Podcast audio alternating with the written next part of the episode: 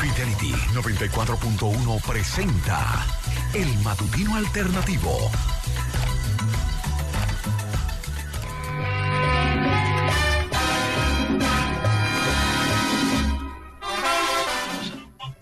Bueno, disfrutando, disfrutando de esa maravillosa composición clásica de merengue. Eh, muy buenos días, muy buenos días. Por ahí María se va. Es la orquesta de Don Papa Molina en este miércoles diez de enero, aquí en el Matutino Alternativo dos mil veinticuatro. No, aquí no, no le vamos a decir cuánto falta, pero anote, es fácil. trescientos sesenta y seis menos diez. Tenemos que recordar que este es un año bisiesto que tiene un día más. Así es. Y un día como hoy fue modificada la Constitución de la República en el mil novecientos cuarenta y dos para concederle el derecho al voto a la mujer dominicana y también para suprimir la vicepresidencia de la República. En el mil novecientos sesenta, un grupo de jóvenes encabezado por los esposos Manuel Aurelio Tavares Justo y Minerva Mirabal forman el movimiento clandestino catorce de junio. Eh, se dice que fue el nueve. Mira, por ahí María se va. ¿Y qué hace Gianmarco despierto? Ya comenzó la... Yo pensaba que era el doce. Señores, poco a poco se integran a las clases los jóvenes. No, no diga del entaponamiento, Mónica, que ya eso, eso no hay, no hay remedio, ¿eh? En el mil novecientos sesenta y tres, el presidente electo, profesor Juan Bosch, se entrevista en la Casa Blanca con el presidente de los Estados Unidos, John F. Kennedy, y critica el Consejo de Estado por conceder a la empresa Esso Standard Oil la instalación de una refinería de petróleo en la República Dominicana. La revista Ahora plantea en su edición ciento quince el traslado de los principales jefes militares de las tropas de intervención, generales Hugo Panasco Alvin y Bruce Palmer, fueron sustituidos como consecuencia de su manejo del ataque contra los líderes constitucionalistas en el Hotel Matum. En el mil novecientos ochenta y dos, efectivos del Ejército Nacional confiscan dos mil libras de marihuana procedente de Colombia, valoradas en dos punto millones de pesos. Y a propósito de esa audiencia joven, jovenísima que está ahí, ¿m? que está ahí, recuerden que ya se activan muchas actividades culturales gratuitas, además, y que ayer anunciábamos los conciertos de, eh, a propósito de Berklee en Santo Domingo, gratuitos, ¿eh? Así que ya pueden asistir, y la participación de dos pianistas italianas en la sala Carlos Piantini del Teatro Nacional. En el dos mil veintiuno, aunque usted no lo crea, los presidentes dominicanos y haitianos Luis Abinader y Jovenel Moïse se reúnen para analizar los problemas entre ambas naciones. Cada día Eh, tenemos que recordar alguna reunión entre haitianos y dominicanos. Para nada, para nada, así mismo. Sí, sí, sí, eso no tiene remedio, uno de los grandes fracasos del dos mil veintitrés, pero si usted pregunta en la, afuera, le dicen, no, no, nosotros le torcimos el pulso a los haitianos. ¿Cómo? ¿Dónde y cuándo?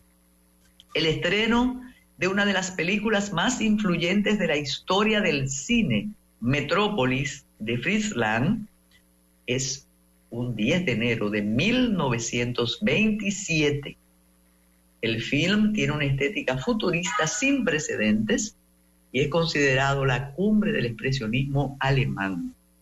Y oiga qué interesante, cuando se restauró la película en el dos mil uno, se encontró un material inédito que permitió un montaje con veinticinco minutos adicionales.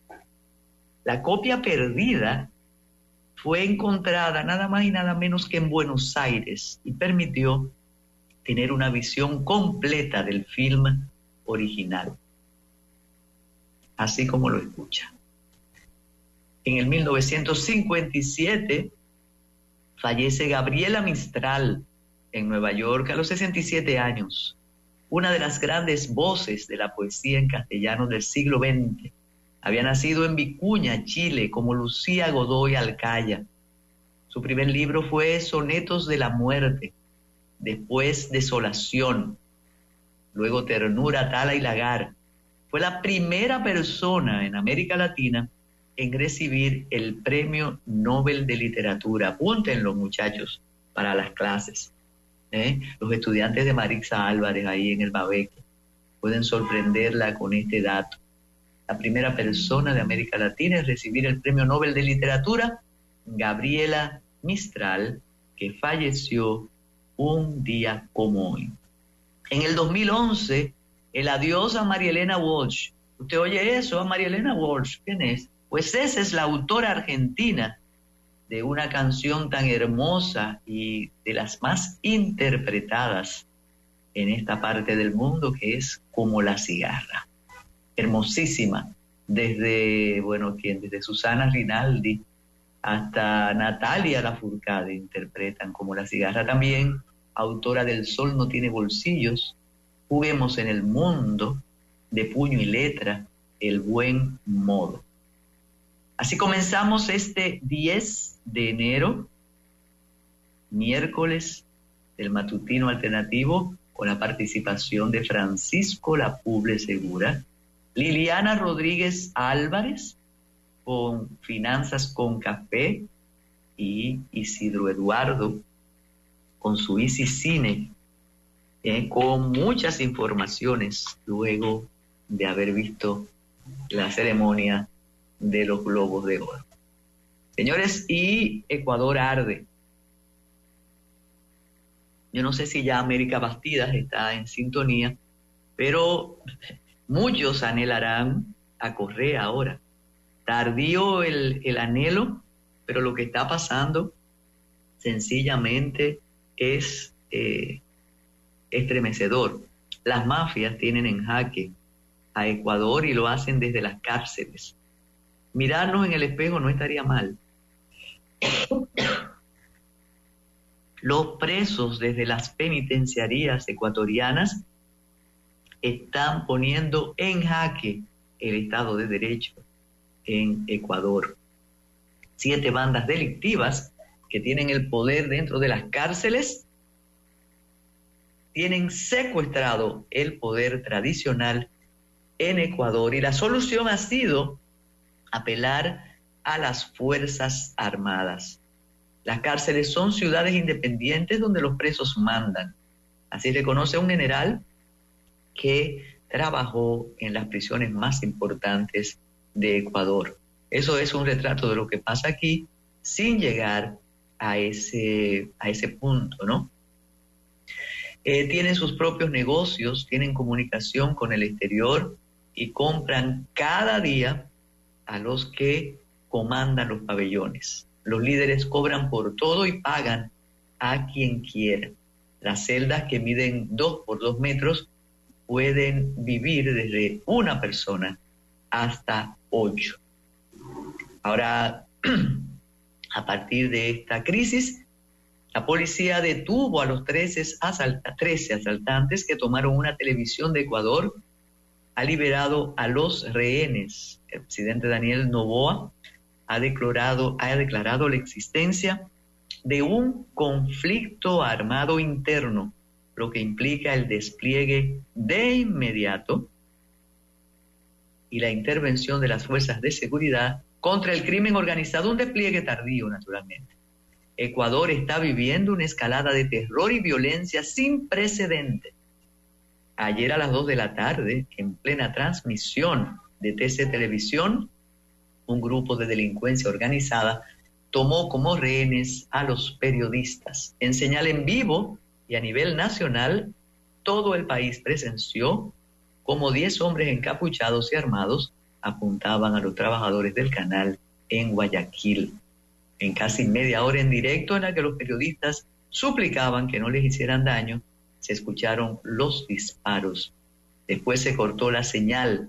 El presidente, que empezó su periodo hace menos de dos meses, tomó la decisión de declarar el estado de guerra un día después de decretar un toque de queda nocturno. Ajá. Y de las rutas del narco a la tentación de Bukele, esas son las claves para entender la crisis en Ecuador. Y ya el Congreso argentino ha empezado a debatir el proyecto de ley de Milei para desmantelar el Estado. El Congreso empezó a debatir el proyecto de ley con el que el gobierno de Javier Milei busca reformar y desmantelar el Estado argentino. La Cámara de Diputados inició ayer en comisiones el tratamiento de la iniciativa que plantea en más de seiscientos artículos un giro radical al sistema político, económico y social argentino. De nuevo, recordamos eh, que ayer eh, mencionamos el artículo de eh, Malcolm a propósito de Argentina y Singapur. ¿Qué vamos a querer en esto, en estos países y con esos regímenes, ¿eh? Y Lula ahora sabe que Brasil sigue partido en dos. Lula ya sabe que a pesar de todos sus esfuerzos para reunificar al país y de hacer olvidar la ruptura institucional que estuvo a punto de conseguir el ultraderechista Bolsonaro, sigue rugiendo bajo tierra el golpe, como ha revelado el imponente acto celebrado en Brasilia en el aniversario del fallido atentado que hizo temblar la democracia. Lula fue acertado y dijo que el fatídico ocho de enero del año pasado, cuando más de mil vándalos destrozaron las tres sedes del poder, el Congreso, el Supremo y el Palacio de la Presidencia, demostró la división, la división de Brasil. Sí, y suspendido el ex senador Carlos Moreno de Caro por gritar y amenazar a una empleada de la universidad en Colombia. Si aquí filmáramos, ¿m? si aquí filmáramos, ¿cuántos estuvieran eh, fuera? Sí, pero solo el discurso de corrección política eh, se asume en público, pero las prácticas dejan mucho, muchísimo que desear. Sí, son temas que salen y entran de la agenda. Y del show al shock. Así califican los analistas de la situación en Argentina. Del show... del show electoral al shock que siente la ciudadanía. Aunque Milei promete convertir a Argentina en una potencia mundial, el problema, el problema va más allá. Y las autoridades israelíes denegaron la entrega de suministros médicos al hospital Al-Auda, situado en el campo de refugiados de Yabailia, al norte de Gaza, así como la farmacia central de Gaza, que abastece a otros cinco hospitales del norte, según las informaciones de Naciones Unidas. En su informe diario, la Oficina de Coordinación de Asuntos Humanitarios indicó que se trata de la quinta vez que el gobierno de Israel impide a las agencias de la ONU enviar suministros y materiales médicos vitales a estas instalaciones. En el país no hay problemas en este. En el país... No hay problema en el país, estamos en elecciones y eso es, eso es lo que cuenta. Las ofertas sin programa de todos los candidatos.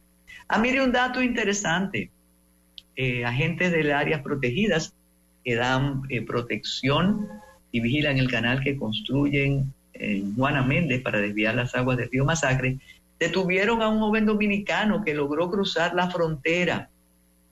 El detenido, identificado como Manny Alexander Brioso Recio, oriundo de Boechío, provincia de San Juan, fue interrogado por los haitianos para saber, saber el propósito de su ingreso. Alexander dijo que cruzó la frontera para llevar un mensaje de Dios. ¿Oyeron? De eso se trata.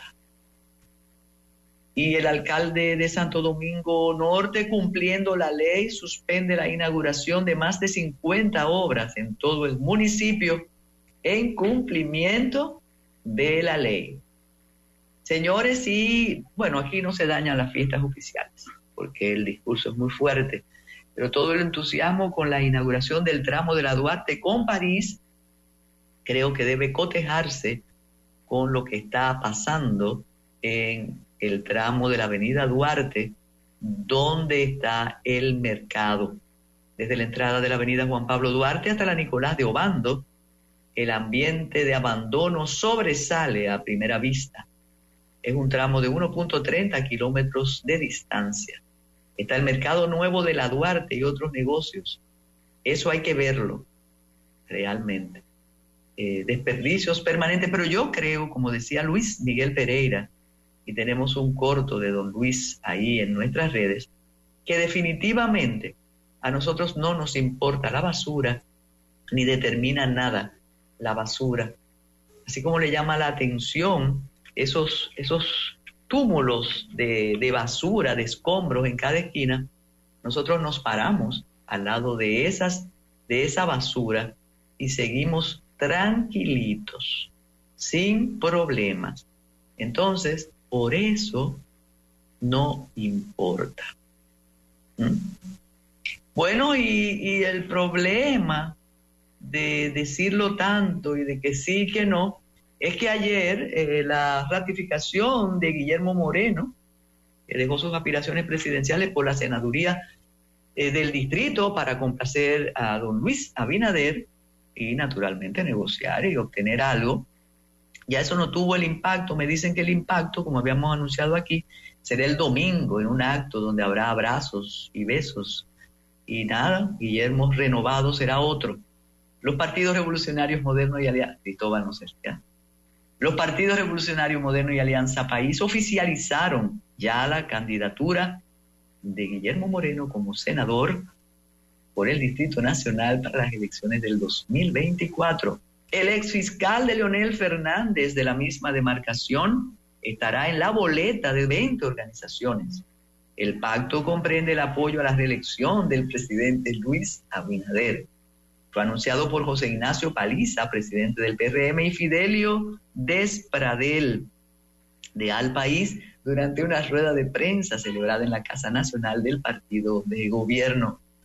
El acto de proclamación, señores, nosotros lo dijimos aquí, como primicia, que era el catorce de enero, y ahí asistirá la cúpula y simpatizantes de ambos partidos. El legendario Fidelio Despradel agradeció obsecuente a Luis Abinader escoger a Guillermo Moreno. No, no, no, no, no. Como diría alguien en el parque de Santiago Rodríguez, Cristóbal, hay que ver cosas, pero ya nada, nada extraña. No sé qué nos sorprenderá de aquí a, a mayo o a febrero dieciocho. ¿eh? Y oiga esta, el gobierno español y su presidente Pedro Sánchez vuelven a estar en el ojo del huracán por decenas de viajes secretos a la República Dominicana. La presidencia de España solo reconoce con carácter diplomático cinco visitas. Sin embargo, en el portal web Falcon Despega se presenta un resumen en tiempo real de los viajes de los aviones españoles a República Dominicana y figuran treinta y dos visitas realizadas desde, desde el dos mil diecinueve. De acuerdo a este balance, dos visitas fueron realizadas por la, causa, la Casa Real. ¿Qué querían aquí? Bueno, habrá que indagar. El treinta de enero, cuando los gobiernos de República Dominicana y España suscribieron dos acuerdos para ampliar la alianza económica, comercial y de inversión, ese viaje fue público.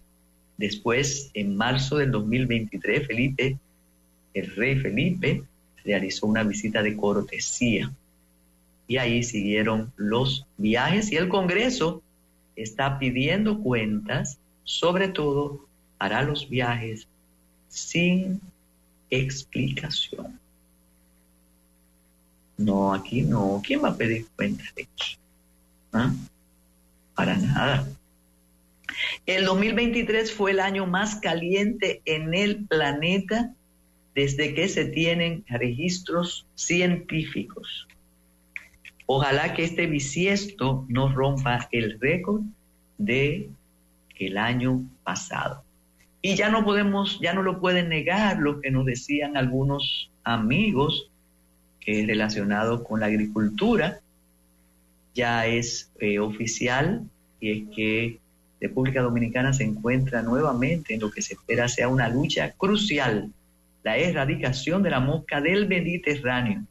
Esta batalla fitosanitaria ha sido un tema de peso para nosotros. El Ministerio de Agricultura activó los protocolos de emergencia para detectar insectos en los corales de Punta Cana, en el este del país. El ministro de Agricultura fue claro al expresar el compromiso que tiene el ministerio para erradicar la mosquita, que esa mosca afecta aguacate, pimienta, zapote, pomelo, uva, mandarina, toronja, mango, limón, naranja, papaya y fruto de cactus. Eso es lo que convierte en triste esas plantaciones, ¿sí?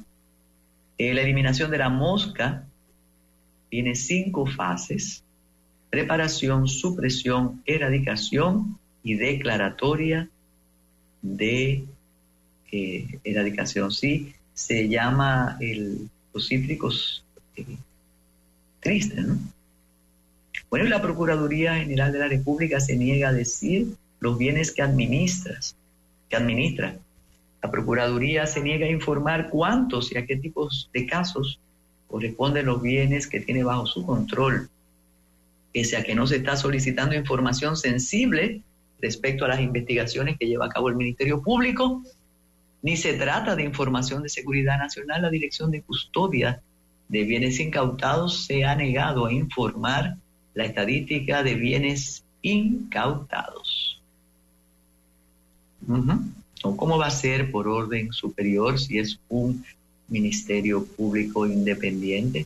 Y ya la Suprema Corte de Justicia designó el juez para el proceso a los cuatro diputados que terminará en el siglo veintidós. No, no, eso termina ahora. Se trata de Justiniano Montero Montero, juez de instrucción especial, para conocer los casos seguidos en jurisdicción privilegiada a cuatro diputados, a quienes el Ministerio Público de manera lenta les imputó la comisión de varios ilícitos. Esos procesos en jurisdicción privilegiada habían sido asignados a Napoleón Esteves Lavandier, quien ha pasado a presidir el Tribunal Constitucional. El Ministerio Público acusó a los legisladores Nelson Rafael Marmolejos Gil, Héctor Darío Félix Félix, Faustina Guerrero Cabrera de Asociación de Malhechores, Narcotráfico Lavado y Tenencia Ilegal de Armas de Fuego. Mientras que sobre el diputado del Distrito Nacional, candidato, ¿eh? Sergio Moya, tiene también sobre sí Asociación de Malhechores, Soborno, Estafa y Lavado de Activos. Montero Montero es juez de la primera sala de la Suprema Corte de Justicia. ¿No Gori es candidato? Claro que sí. Eso no, eso no es eh, ningún secreto.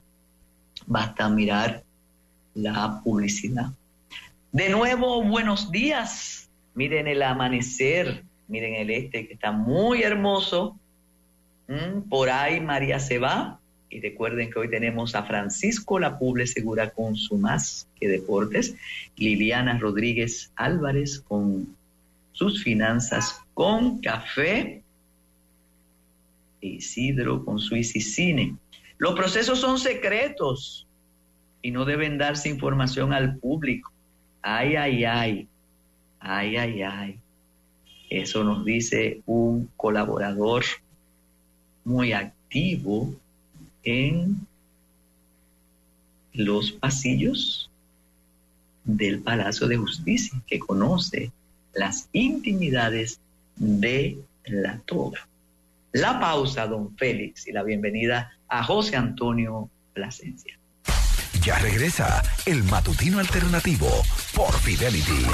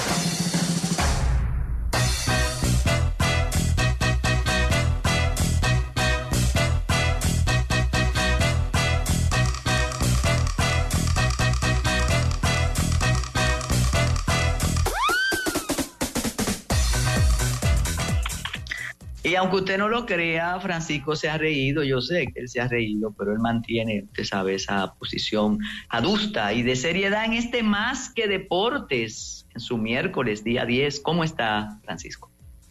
Buenos días, doña Carmen, buenos días, José, a toda la audiencia que como cada mañana nos acompaña, a Liliana, a Isidro también, que eh, conforman el equipo de este miércoles en El Matutino Alternativo. Muy bien, doña Carmen, tranquilo, con el frío, una, una nevada que está eh, ahora mismo atravesando el este de los Estados Unidos y, y esta parte del país, y tranquilo, bien, listos para hablar de deportes. Mire, y recordé a Luis Miguel Pereira, aunque él está todavía del otro lado del Atlántico, porque leí un T V T deportivo que relata cuando Sammy Sosa brilló con el bate. ¿eh? Y recuerde que Luis Miguel siempre ha dicho que Sammy ha sido víctima de la injusticia y no le han reconocido sus méritos. Un abrazo a, a Luis Miguel Pereira.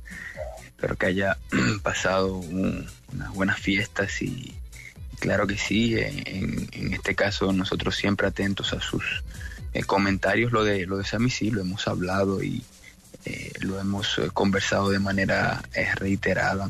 Uno de los más grandes honroneros de toda la historia del béisbol. ¿Usted está bien, doña Carmen? Oh, claro que sí, estrenando año y ya contando con usted eh, los que faltan. Desde ya, así mismo es. Mire, doña Carmen, en el béisbol dominicano, en el round robin, los dos partidos de ayer, por ahí vamos a iniciar. Los Gigantes dieron una demostración de que están dispuestos a agotar eh, hasta la última oportunidad en el round robin para mantenerse con vida. Hablaba con Aquino en la, en la producción de eso, y aplastaron diez carreras por cuatro a las Estrellas Orientales en el mismo Tetelo Vargas. Es el segundo triunfo al hilo del equipo nordestano, que fue en el día de ayer un equipo que eh, conectó once imparables, de los cuales cinco fueron extra bases, y eh, lo acompañó también un relevo que contuvo a un equipo de, los, de las Estrellas Orientales que eh, conectaron eh, en, este, en este caso eh, con libertad al abridor Brian eh, Bonell.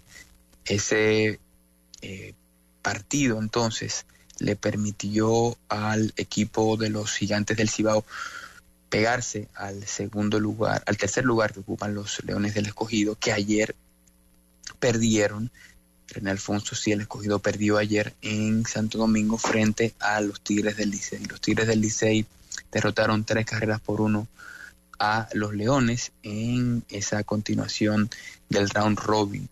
Un partido que se mantuvo uno a uno, bien pegadito, hasta la parte alta de la séptima entrada, cuando Emilio Bonifacio conectó un triple, una línea al jardín derecho que pudo convertir en extra bases. Lo de Bonifacio impresionante, triple, doble y sencillo de Bonifacio. Entonces después vino, después de ese triple vino el doble de Hernández y el sencillo de Andújar para producir las dos carreras de los Tigres del Licey en la alta de la séptima, para eh, ya de esa manera cerrar ese resultado con el que el equipo azul eh, ganó el encuentro. Es eh, la séptima victoria para el equipo de los Tigres del Licey en este todos contra todos.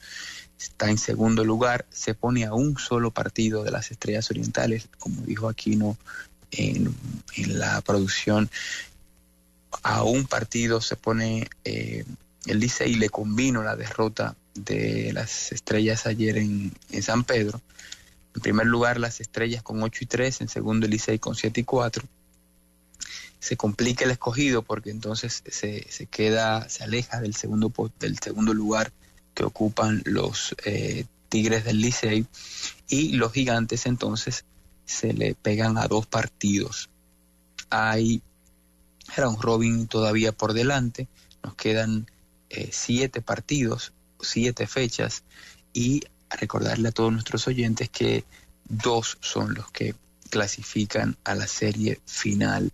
Los partidos eh, de este martes, los Leones del Escogido estarán de visita en el Estadio Tetelo Vargas para enfrentar a las Estrellas Orientales a las siete y media, mientras que los Gigantes del Cibao estarán visitando a los Tigres del Licey en el Estadio Quisqueya a partir de las siete y media de la noche.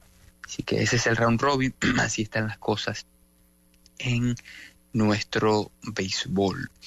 En el baloncesto de la N B A, en la jornada del martes ayer, el equipo de Minnesota pudo frenar la buena racha que venía teniendo el equipo de Orlando, y allá en el Kia Center derrotaron a los locales ciento trece por noventa y dos. En ese partido el dominicano Carl Towns veintiocho puntos. El equipo de Orlando derrotó ciento treinta y uno por ciento diez al equipo de Detroit, un equipo De, Or- de Sacramento, perdón, eh, que, de- que derrotó al equipo de Detroit. Sacramento tiene ahora veintidós eh, victorias en esta gira por, por este lado de los Estados Unidos. Los Knicks vencieron en casa ciento doce por ochenta y cuatro a Portland, victoria número veintidós también para el equipo de Nueva York. Memphis se impuso de visita a Dallas ciento veinte por ciento tres. Memphis que ya conoció esta semana la noticia de que va a perder a Ja Morant por el resto de la temporada. Una lesión de, en uno de sus hombros lo llevará al quirófano. Y en el último partido de la jornada recortada el martes, el equipo de los Lakers venció apenas por un punto en casa al equipo de Toronto ciento treinta y dos por ciento treinta y uno. En ese partido el máximo anotador por el equipo de los Lakers, Davis, Anthony Davis, con cuarenta y uno puntos. LeBron James se quedó con veintidós. Los Lakers suman su victoria número diecinueve de la temporada, su número trece, jugando en el CryptoCon Arena de la ciudad de Los Ángeles.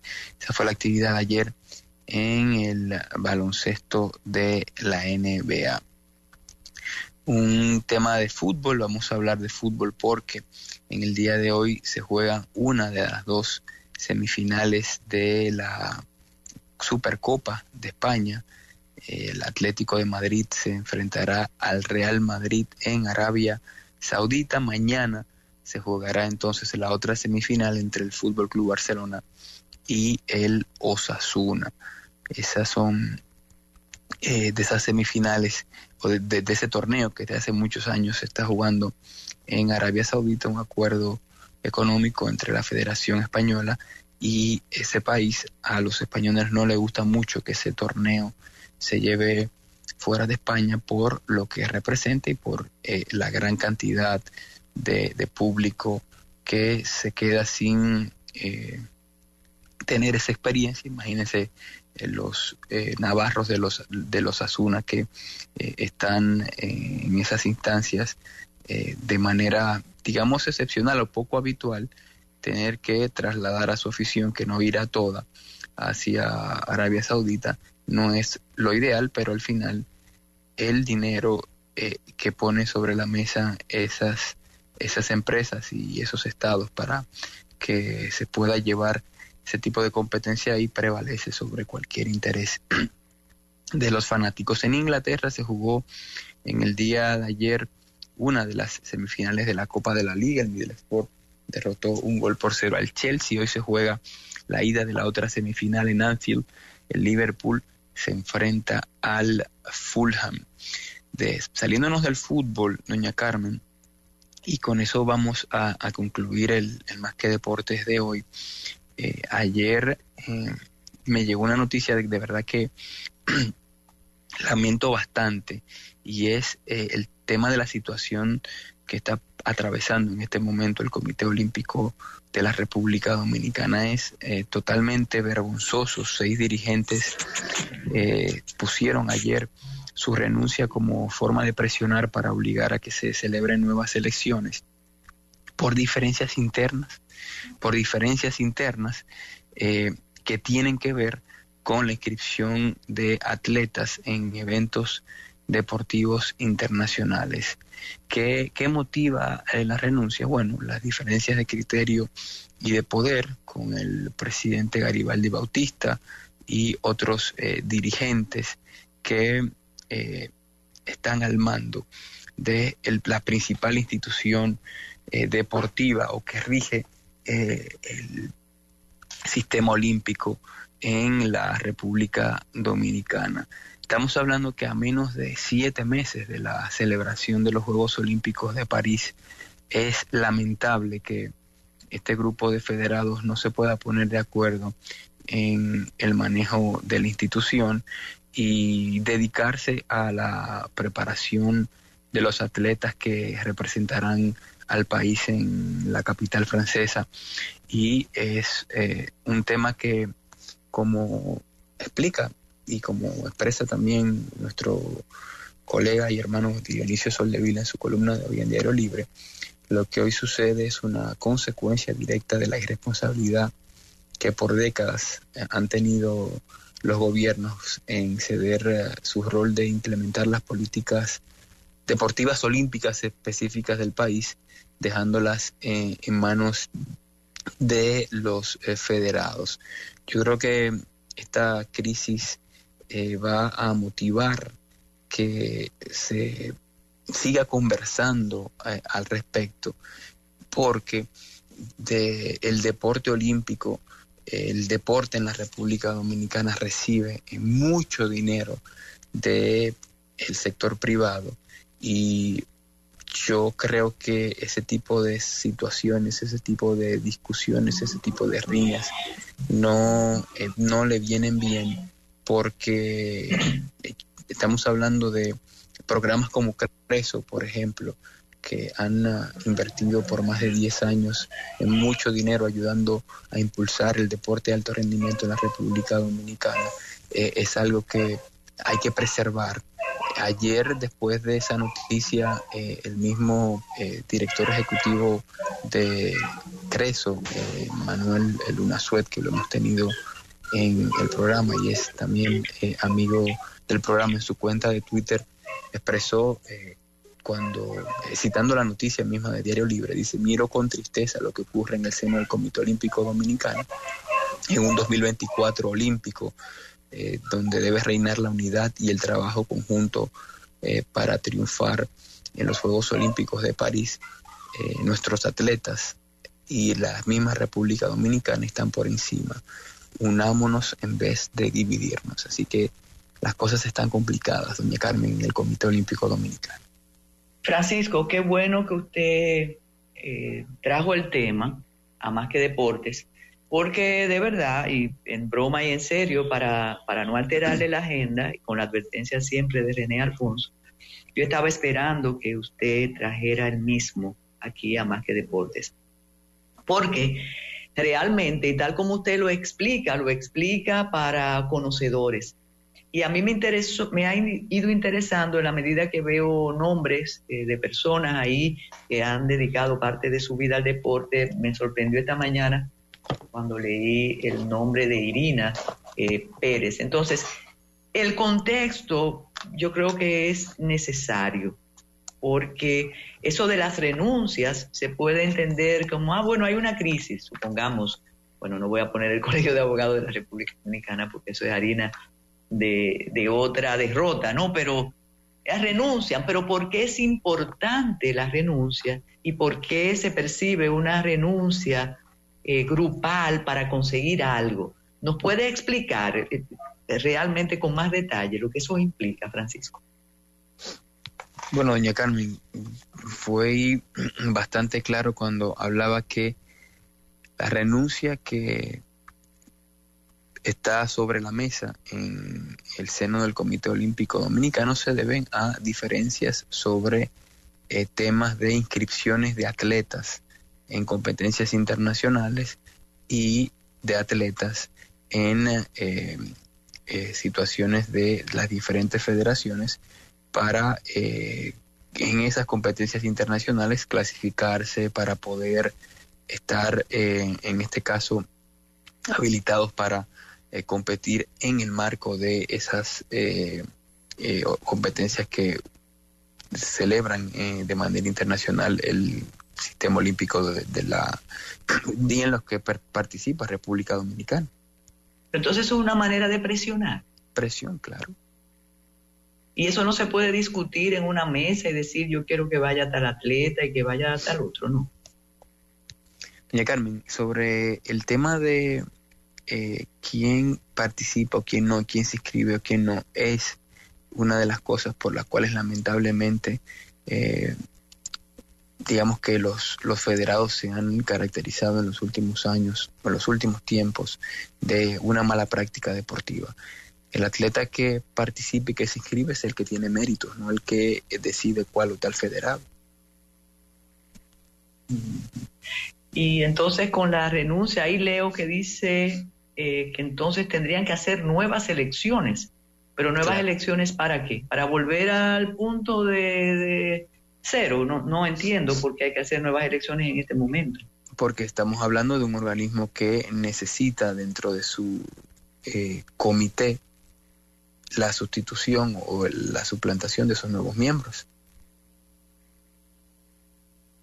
¿Qué importancia, pregunta aquí, qué importancia tendría el ministro de Deportes? ¿Podría intervenir? Sí, claro, el Ministerio, el Ministerio de Deportes es un eh, protagonista importante en el sistema deportivo de la República Dominicana. Bueno, aquí se adelantan y dicen, pero ¿en manos de quién está la solución? ¿Esto se quedará así? ¿Podríamos fracasar entonces con la representación en los Juegos? Sí, claro, claro que sí. Precisamente ah.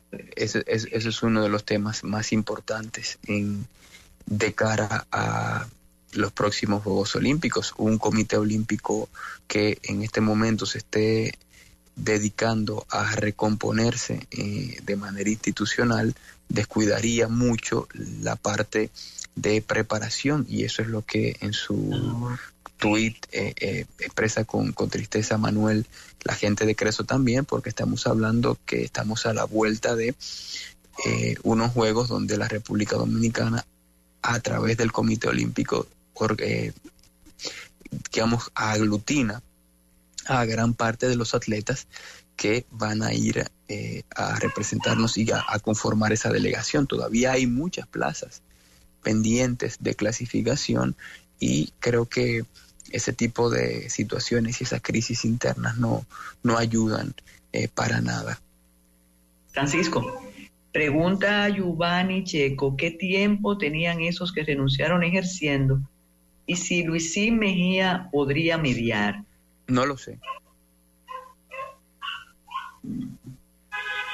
Si eso no tiene sus reglas internas, pregunta. Sí, claro. A ver, el, el tema, el tema en este caso es un tema de negociación, es un tema de eh, inoportuno, es un tema de de una reacción que en este momento se, se aproveche la situación que tiene eh, la República Dominicana de cara, o, o cualquier país que tenga, eh, de cara a unos Juegos Olímpicos que están a la vuelta de la esquina. Y eh, con esa presión lo que se trata es, en este caso, de eh, aprovechar la coyuntura para hacer ese ruido y lograr eh, los objetivos que hemos hablado. Inscripción de atletas, que son de las cosas que en este momento eh, son o terminan siendo un, una de las eh, partes con las que se negocian en asociaciones deportivas, en federaciones deportivas y en los mismos clubes. Yo te inscribo, no te inscribo, presiona a mucha gente para que, para que vaya, para que no vaya. Y imagínese usted un atleta que tiene tres, cuatro años entrenando para eh, un objetivo eh, específico, que ese objetivo específico sea eh, o dependa cien por ciento no de tu trabajo, sino de la voluntad de un federado, es problemático, ¿eh? Entonces ahora, conversándolo, se va comprendiendo la dimensión del problema. Dice Jordi Masalles que los estatutos del C O D establecen que cuando renuncia la mayoría del comité ejecutivo, deben realizarse elecciones para claro. sustituir a todo el comité ejecutivo. Entonces es una estrategia que ellos han usado, una presión.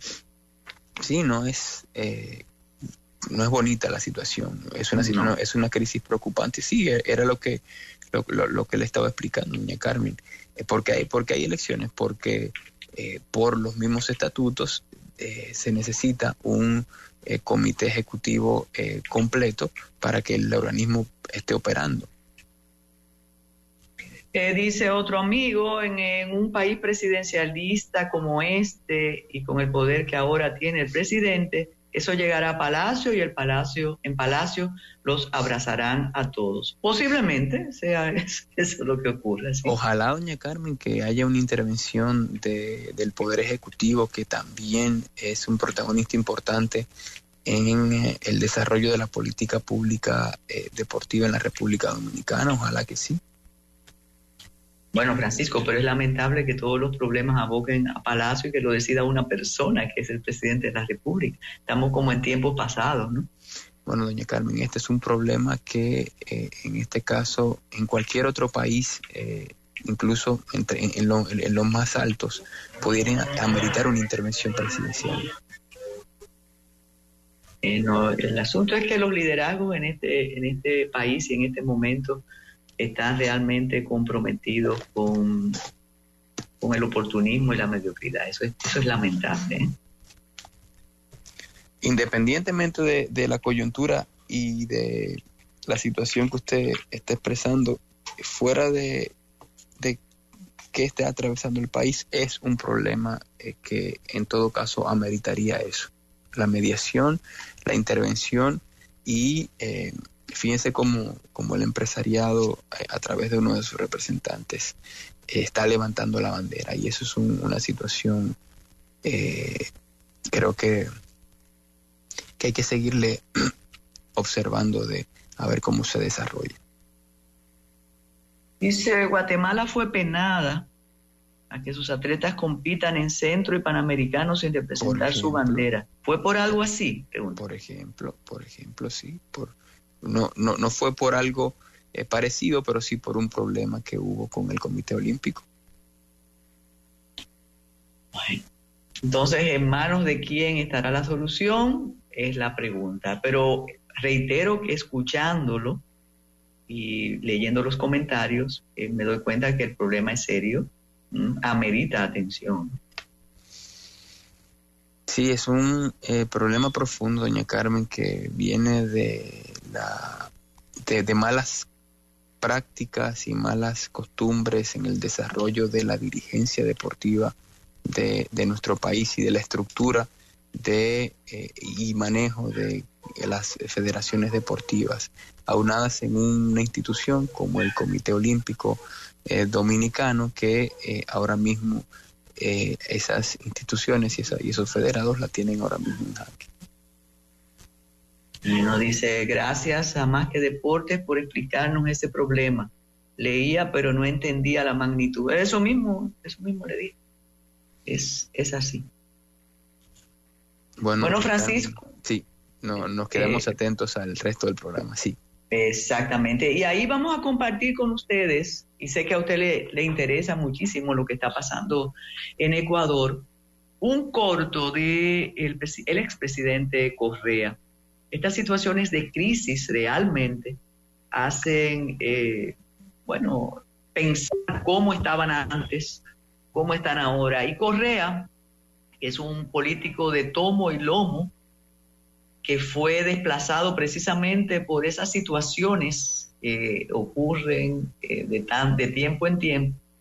Hace una exhortación a los ecuatorianos y es bueno que ustedes eh, le escuchen porque la situación realmente en Ecuador es grave, muy grave. Hacemos la pausa, o sea, adelante. Ya regresa El Matutino Alternativo por Fidelity.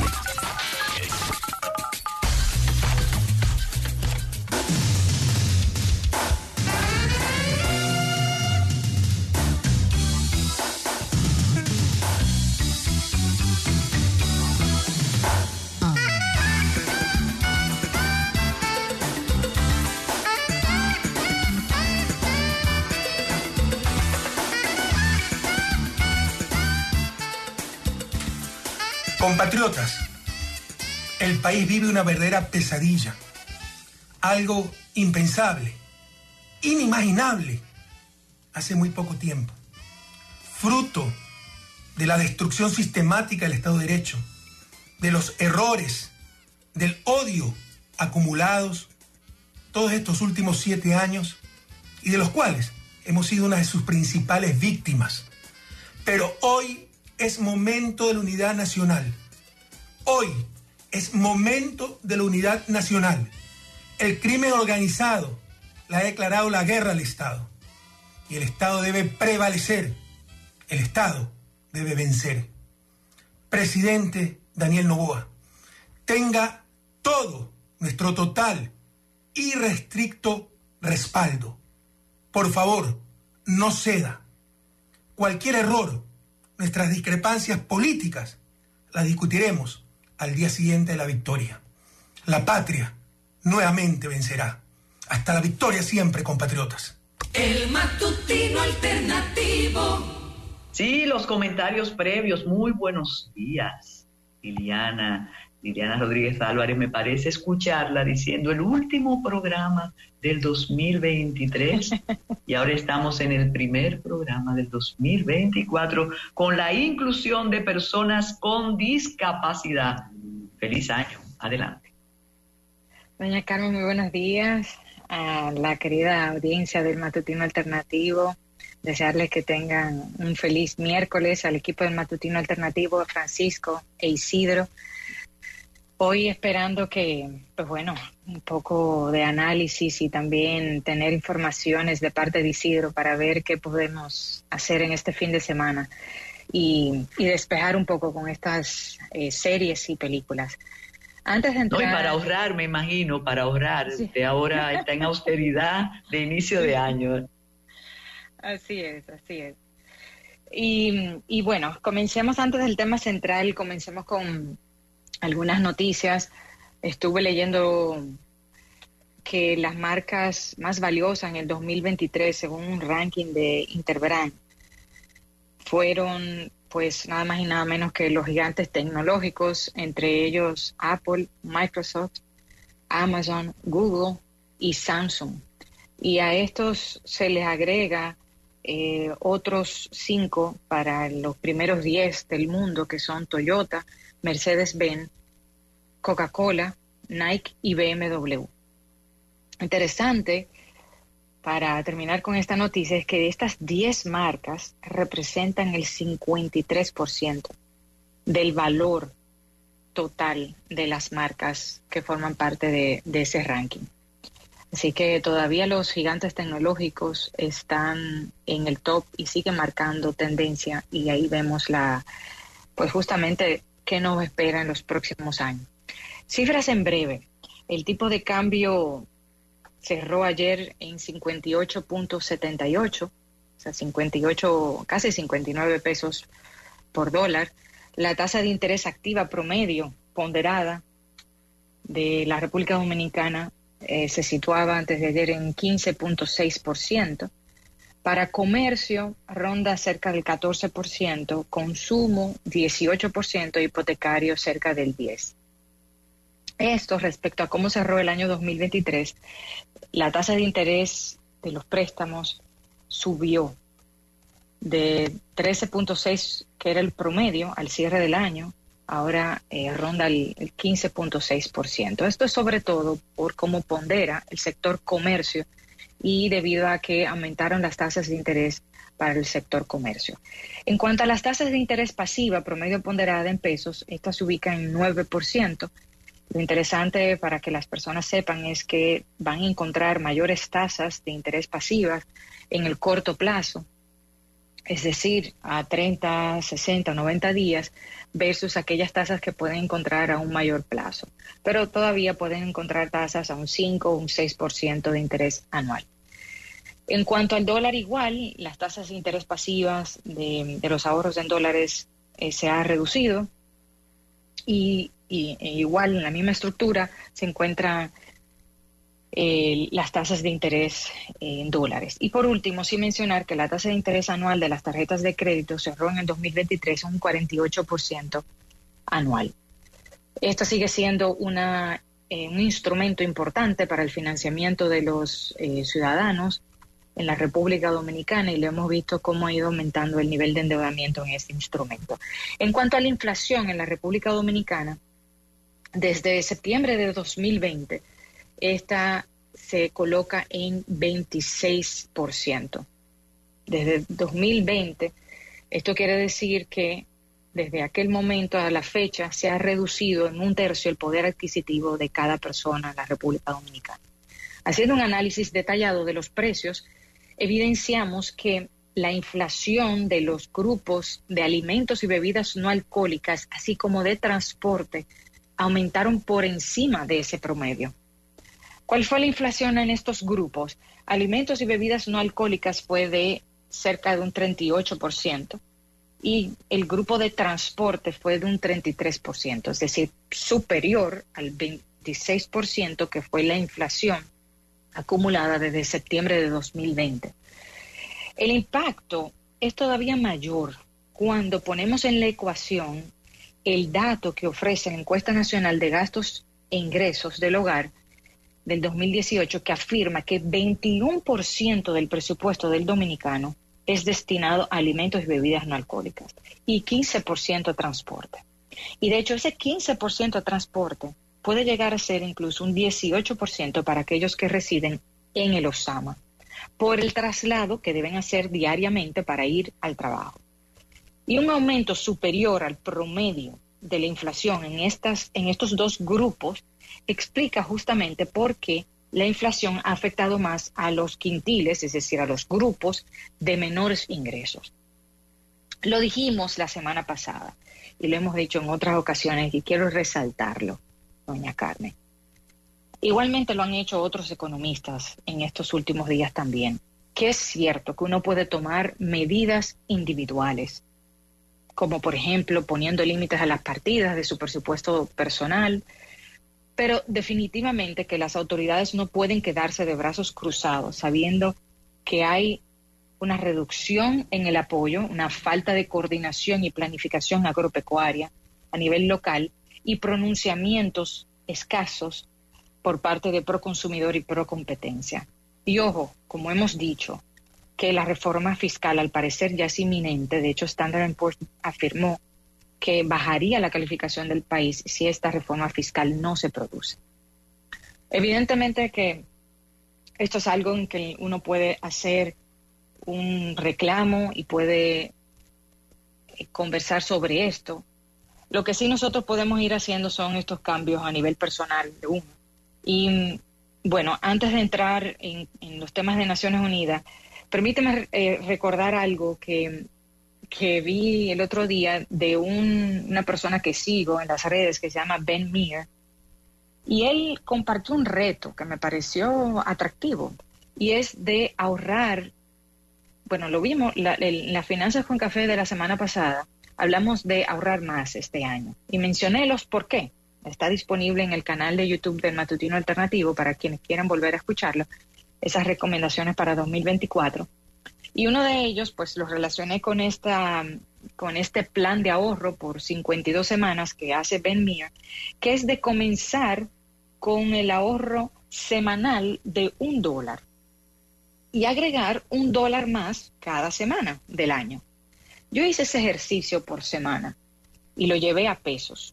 Y esto permitiría, comenzando con un ahorro de un dólar a la semana, en la primera semana del año, hasta concluir el treinta y uno de diciembre de dos mil veinticuatro, hacer un ahorro de ochenta mil pesos cuando termine el año. Lo voy a compartir por mis redes, lo pueden hacer ustedes también, pero vayan transfiriendo ese monto a esa cuenta que tienen destinada al ahorro, porque de hecho el camino comienza con un solo paso. Comencemos con esos, con ese dólar y así vayamos aumentando para poder tener, ir aumentando ese fondo de emergencia. Bueno, antes de entrar en el tema central, no quiero dejar de compartir el reporte de las Naciones Unidas que hizo, que se dio a conocer ahora en estos últimos días. El crecimiento económico del global para el dos mil veinticuatro se estima en dos punto cuatro por ciento, según las Naciones Unidas. Para Estados Unidos, uno punto cuatro por ciento. Para la Unión Europea, de uno punto dos por ciento. Para América Latina y el Caribe, uno punto seis por ciento. Y para República Dominicana, cuatro punto dos por ciento. Esto en dos mil veinticuatro. ¿Qué prevé? Que va a haber una desaceleración económica a nivel global, eh, tanto en, en Estados Unidos como en América Latina y el Caribe. Y en cuanto a la inflación, estima que la inflación global se reduciría de cinco punto dos por ciento, que cerraría en dos mil veintitrés, a tres punto nueve por ciento en dos mil veinticuatro. La inflación en Estados Unidos se colocaría en dos punto cinco por ciento, o sea, menor que en dos mil veintitrés. Igual en el caso de la Unión Europea, que bajaría a tres punto uno por ciento. En América Latina y el Caribe también a cuatro punto tres por ciento. Lo que prevé Naciones Unidas es que, en sentido general, va a haber una desaceleración económica. Aquí no lo ve así para República Dominicana. En parte esto puede influir por el turismo. Eh, pero sí lo que prevé con todo este escenario y las, eh, digamos que el, el, el efecto de las políticas monetarias todavía en los primeros meses del año, es que haya una reducción de liquidez y un aumento en el endeudamiento. Así que hay que tomar esto en cuenta y estar atento esta semana, de hecho, al informe del índice de precio al consumidor que va a compartir Estados Unidos. Va a ser publicado mañana, jueves, y el viernes del índice de, de precio al productor también. Así que vamos a ver, dependiendo de cómo van los resultados del, de la inflación en Estados Unidos, cómo sería lo de la Fed. Ya eh, entrando al tema de, de hoy. Antes de entrar, Liliana, antes de sí, entrar, es sí. un poco eh, psicología de las finanzas o finanzas con psicología. No sabría eh, mezclar con una situación que usted ha dibujado como otros economistas, en, no solo aquí, sino en el planeta. ¿Puede la disciplina personal contrarrestar el efecto que podría, bueno, afectar el, el afectar a todos? Si uno puede, aquello de guarda eh, harina para mayo, pan, podríamos, con, reitero, con un método individual eh, evitar que la crisis nos afecte de manera dramática. La respuesta es que sí, porque cuando uno va teniendo, con, va asumiendo decisiones con prudencia, decisiones financieras con prudencia y con disciplina, los shocks pueden tener menor impacto en el bolsillo. ¿Por qué? Porque no se están tomando decisiones eh, a la ligera o impulsivas. Eh, por eso también, así como la parte digital permite que pueda haber unas compras eh, fuera de tiempo, ¿no? O sea, de, fuera del horario de las sucursales, pero también tiene sus ventajas, por ejemplo, de que si uno tiene, se controla o eh, pone límites, por ejemplo, en la, haciendo las compras por internet del supermercado, es distinto a tener el impulso haciendo el recorrido por el supermercado de comprar cosas que quizás sean innecesarias. De hecho, los supermercados están diseñados de esa forma. Eh, de, a un, que hagas un recorrido, puertas de entrada por, por zonas específicas para impulsar esto. Entonces, al final, evidentemente que, como decía, hay un elemento muy fuerte que todo depende de las políticas públicas que se diseñen en el país y también los, el escenario internacional, lo vimos, elementos geopolíticos, el, el precio del petróleo que evidentemente puede influir, pero ya sabiendo que y conociendo que va a haber un, eh, un efecto todavía, que todavía no se ha dado en el mercado de las decisiones de política monetaria, eh, que, que ha habido un mayor en nivel de endeudamiento por parte de las personas, tanto físicas como jurídicas, que ahora tienen que pagar mayores intereses, hay que tomar decisiones a tiempo, con disciplina, sin duda alguna.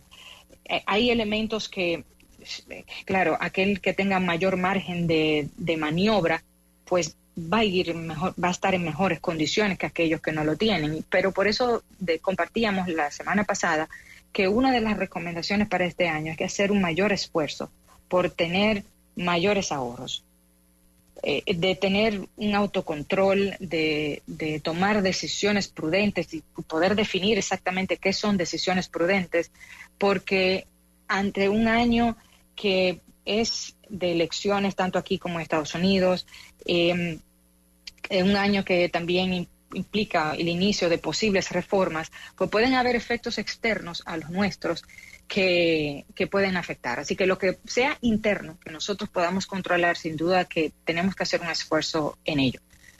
Eh, me extendí un poco en esta primera parte, así que la segunda voy a hacer eh, bastante resumida, aunque no quisiera, y cualquier elemento lo vemos el próximo miércoles. Y es que tuve la oportunidad a final de año de estar en otra ciudad, doña Carmen, eh, de aquí del, del país, y caminaba por acá y también en, aquí en Santo Domingo, y no pude evitar hacer la comparación de lo difícil que es caminar, sobre todo aquí en Santo Domingo.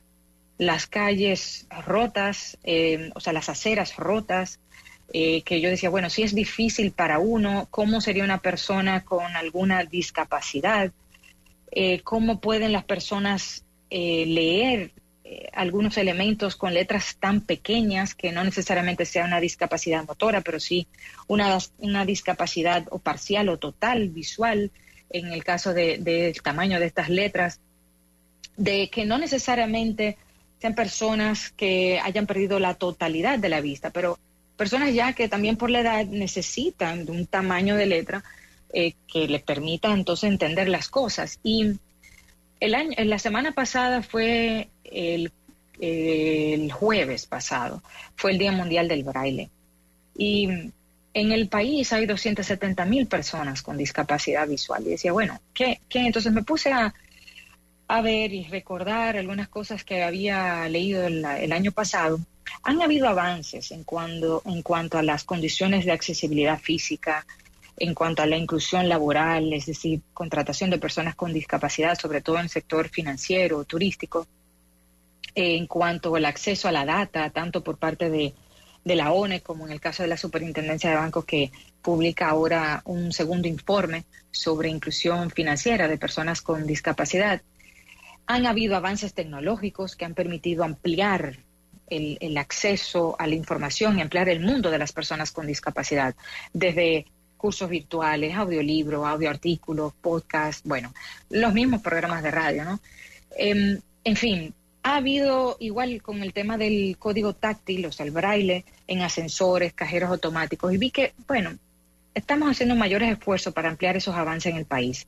Y aquí tenemos un potencial de ver cómo a través de CONADIS también puede asesorar a más entidades, desarrollar también capacitaciones e informaciones a nivel financiero que evite que personas con discapacidad sean sujetos de fraude y de estafas. Un elemento que en Estados Unidos incluso es muy fuerte para evitar que personas adultas sean víctimas de fraude y de estafas por parte de familiares, de extraños, etcétera.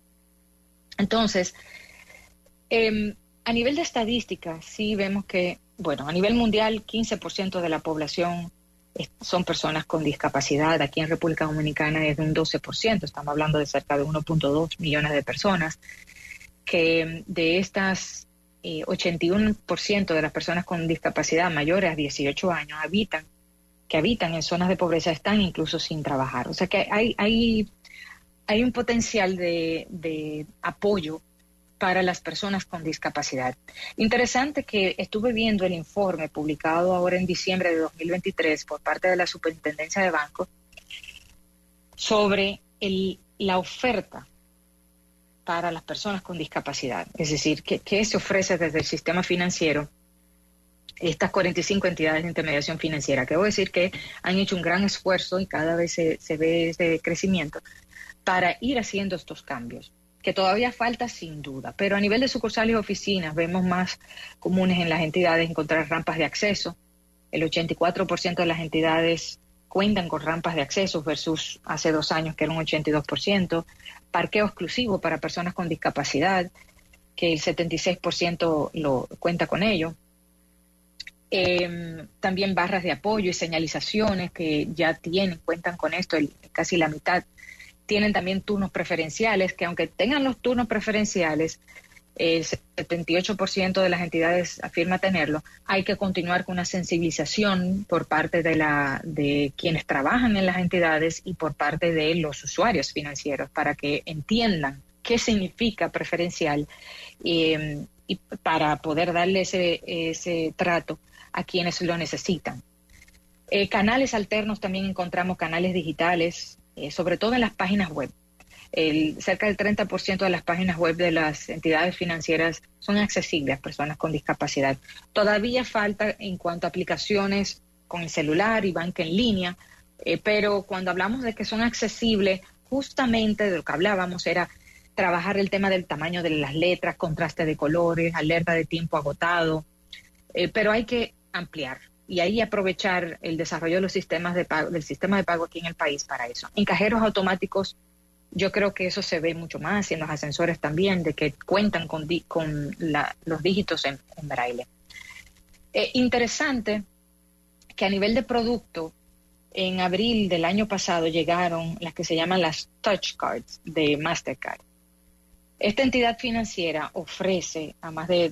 de una entidad financiera aquí en República Dominicana que implementó estas touch cards, ofrece a más de dos mil seiscientos clientes eh, con discapacidad tarjetas de débito y de crédito. Eh, son desarrolladas con un sistema de hendiduras en el lateral derecho. Es como si tuvieran un hueco, digamos, ¿no? en, en el lateral derecho del plástico, que permite que el usuario identifique la tarjeta solo con tocarla, con el tacto.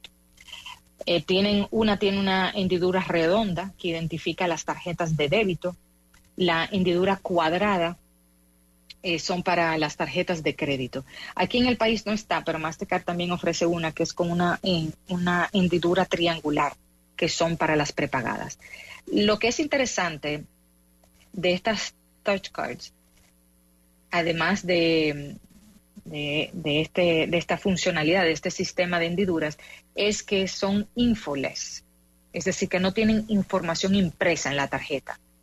Respecto a los dieciséis números de la que normalmente contienen los plásticos o fecha de vencimiento y código de seguridad. ¿Por qué me gusta esto? Porque muchas personas le brindan ayuda a personas con discapacidad visual parcial o total. O sea, quiero decir con esto que son personas con discapacidad total o personas de que ya tienen alguna dificultad para ver, ya sea por edad o, o justamente por al, alguna condición, y se aprovechan entonces para brindar ayuda y tomar la información que está impresa en esas tarjetas.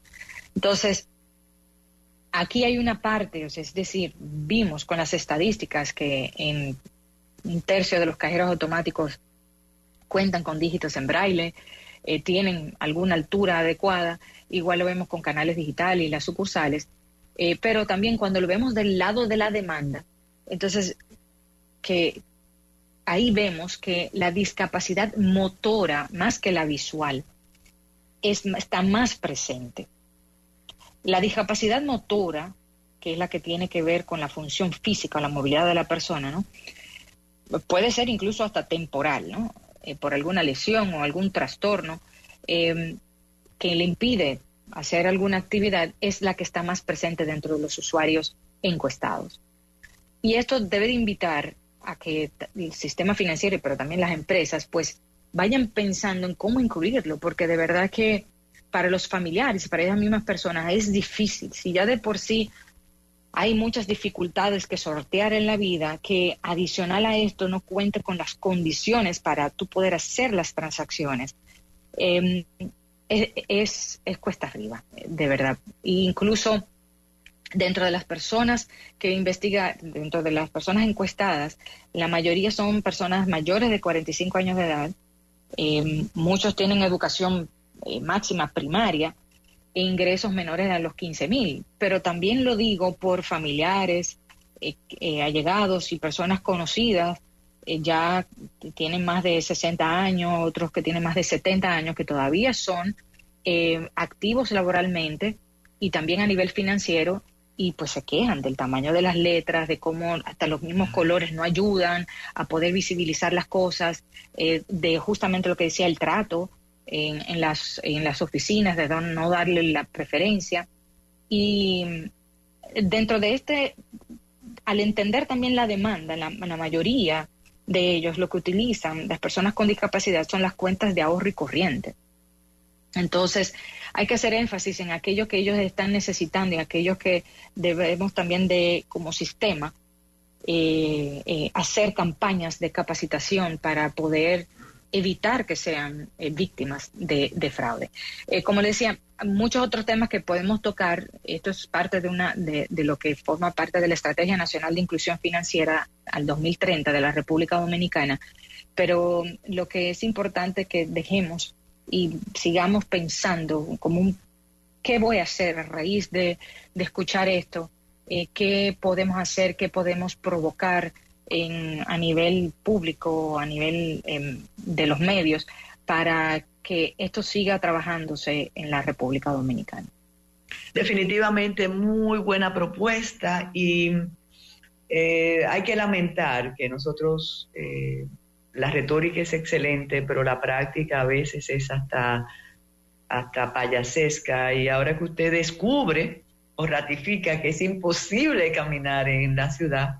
Ayer casualmente tuve una experiencia en el lugar donde camino, que hay rampas para las personas. Eh, eso es más para las sillas de ruedas realmente. Porque una persona con dificultad para, para caminar tiene más problemas con esas rampas por el equilibrio, ¿eh?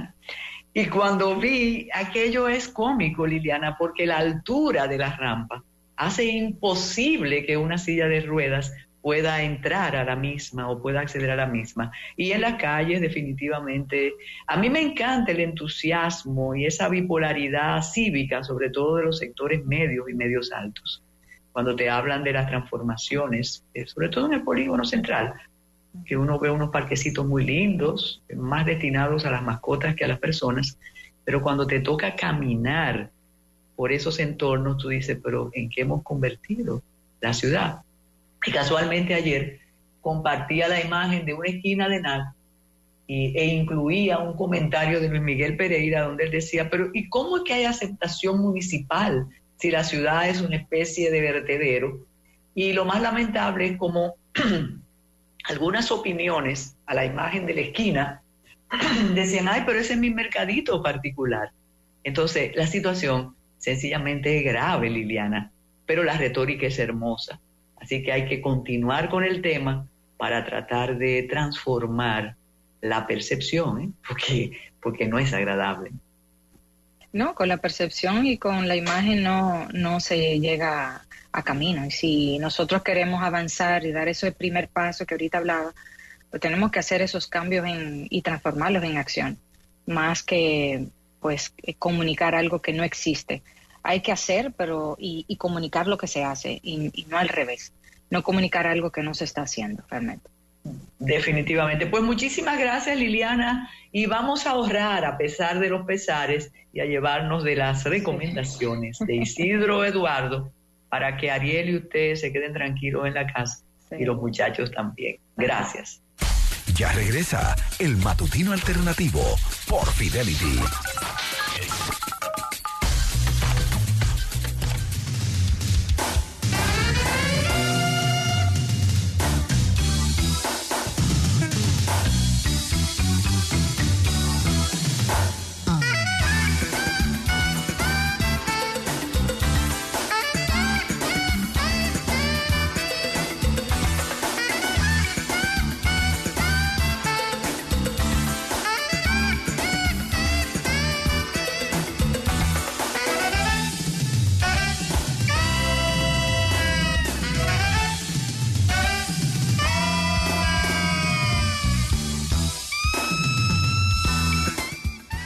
Composición de Marielena Walsh, que no podía faltar hoy en su día. Hermosa canción, interpretada por muchísimos eh, cantantes de la región, como La Cigarra.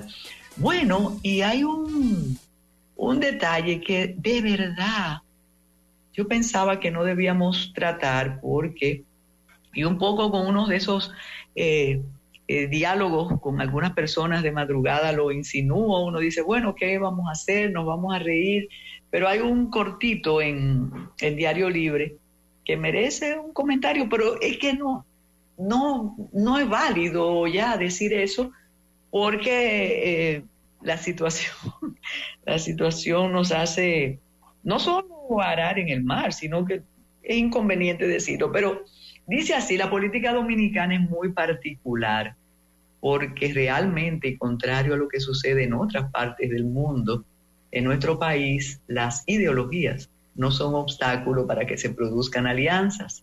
Solo así puede darse que un partido conservador se una sin problemas con uno súper progresista, y que nadie se inmute en lo más mínimo. ¿O es que las ideologías en la República Dominicana tienen pausa por momentos? Esa pregunta yo sí la voy a responder. Sí, es que, es que nunca han sido suficientemente fuertes. Eso fue en el siglo pasado, cuando se era balaguerista o antibalaguerista, pero después aquello, eso se fue, se fue por el despeñadero, ¿no? Eh, si tomamos en consideración que un supuesto progresista, como el diputado de Opción Democrática, eh, que libró una batalla a favor de las tres causales, la lucha contra el matrimonio infantil, apoya abiertamente a un candidato a senador conservador, entonces eh, uno no, no tiene que pensar. Pero sin embargo, esos, esto, esto lo digo yo, esos con ese discurso lograron adhesiones, pero esas personas ni siquiera les reclaman. Es como aquella pantomima del, del, del campamento por las tres causales, que muchos creyeron de verdad y paseaban por allá y demás. Y poco a poco el presidente Abinader, con esa capacidad que tiene para ganar adeptos gracias a los decretos, fue desmantelando aquello, y nadie le ha pedido cuentas a esas personas. Entonces, volviendo al comentario de Diario Libre, dice, se la ponen difícil a los votantes. ¿Pero a cuáles votantes? ¿Cuál votante de verdad está votando por razones ideológicas en este país ahora mismo? ¿Eh? Quizá lo mejor sería evaluar la coherencia de cada candidato cuando estemos a punto de marcar la boleta. No, esto es, esto es de verdad, esto marca un, un antes y un después. Quizás luego eh, se ajusten cuentas ideológicas, pero ahora mismo eso no, no está en el tapete. Y lo de Guillermo Moreno, bueno, tanto nadar para morir en la orilla, pero eso, se, el impacto, el impacto se perdió. La bulla será el domingo, cuando un sonriente Guillermo Moreno eh, abrace al presidente. Ahí sí. Bueno, y por ahí asoma Isidro, que tiene un entusiasmo válido, enorme, en relación a toda la ceremonia de la premiación de los Globos de Oro, con el lamento de esa... de esa conducción tan, tan lamentable. Y voy a agradecer naturalmente a Isidro, que fue que me puso en autos para, para ver eh, parte de la ceremonia. Y sí, yo, yo disfruté algo, aparte del, del disgusto con, con el, presenta, el presentador. Y sí, nos apuntan a propósito del comentario mío, diciendo que ya tenemos un narcodiputado y nada ha pasado, los éticos no han dicho nada. No, los éticos no están en crisis, los éticos están disfrutando. ¿Mm? Eso sí, pero obvio. Entonces dice que juicio la diputada Rosamaria Pilar, pero con Isidro no vamos a interrumpir esto con noticias de C J S. Isidro decía que usted me puso en autos y pude ver algo de la ceremonia de la premiación de los Globos de Oro y lamentar una conducción tan... tan lamentable, reitero, lo lamento lamentable, pero eh, pude aprovechar algunas premiaciones y algunos entusiasmos, pero la alfombra es suya, transite encima de ella. Adelante. Muy buenos días, doña Carmen, a Francisco, Liliana, a José. Un saludo muy especial al resto del equipo y a nuestra querida audiencia del Matutino Alternativo. Feliz de compartir con todos ustedes en esta primera entrega en dos mil veinticuatro de Isicine. Yo creo toda, todavía, doña Carmen, que es válido felicitar por el, por el año nuevo, que vengan muchas cosas buenas, salud, alegría, prosperidad, aunque nos encontramos ya a diez de enero, pero es válido siempre hacer este tipo... Siga, como hacen en Puerto Rico, que hasta el Día de la Candelaria celebran, claro que sí. Y nada, tenemos hoy un segmento muy eh, repleto de noticias y de recomendaciones, y por supuesto hay que iniciar con eh, la primera gran ceremonia de la temporada de premios. Eh, los Globos de Oro celebró su edición número ochenta y uno, eh, tras unos años un tanto convulsos, eh, en un dos mil veintiuno donde la ceremonia no fue transmitida, porque recuerden ustedes que había muchos eh, alegatos a lo interno de la Asociación de Prensa Extranjera acreditada en Hollywood con respecto a la corrupción, a la falta de diversidad, a los pagos que exigían para ver películas y posteriormente concretizar nominaciones en categorías tanto en televisión como en cine. Se disolvió esa asociación, la compró una empresa dedicada a la realización de eventos como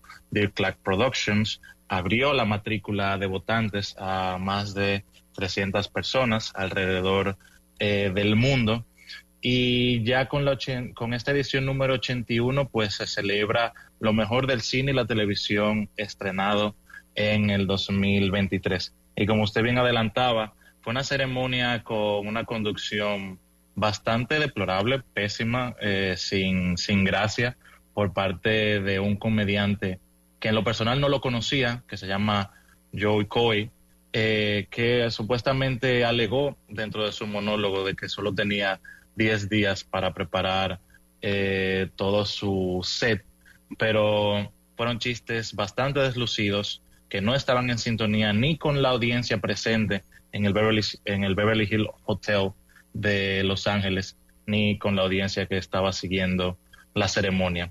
Eh, él ya incluso ha dado declaraciones respecto a lo difícil que es ese trabajo, pero en ningún momento se sintió que tenía dominio del escenario en el que estaba y que le, que le restaba ese, experiencia.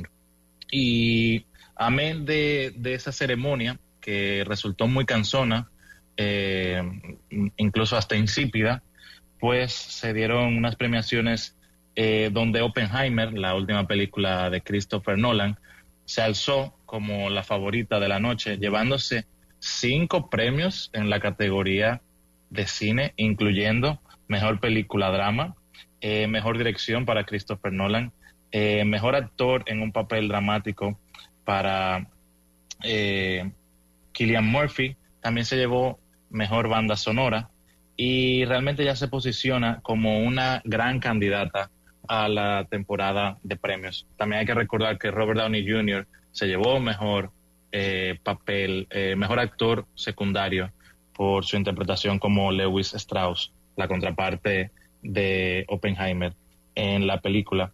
Ya en el renglón de comedia, Eh, se fue un, quizá una premia, fue quizá una categoría donde se pensaba que Barbie iba a alzarse como la favorita, ya que tenía nueve nominaciones. Al final no fue así.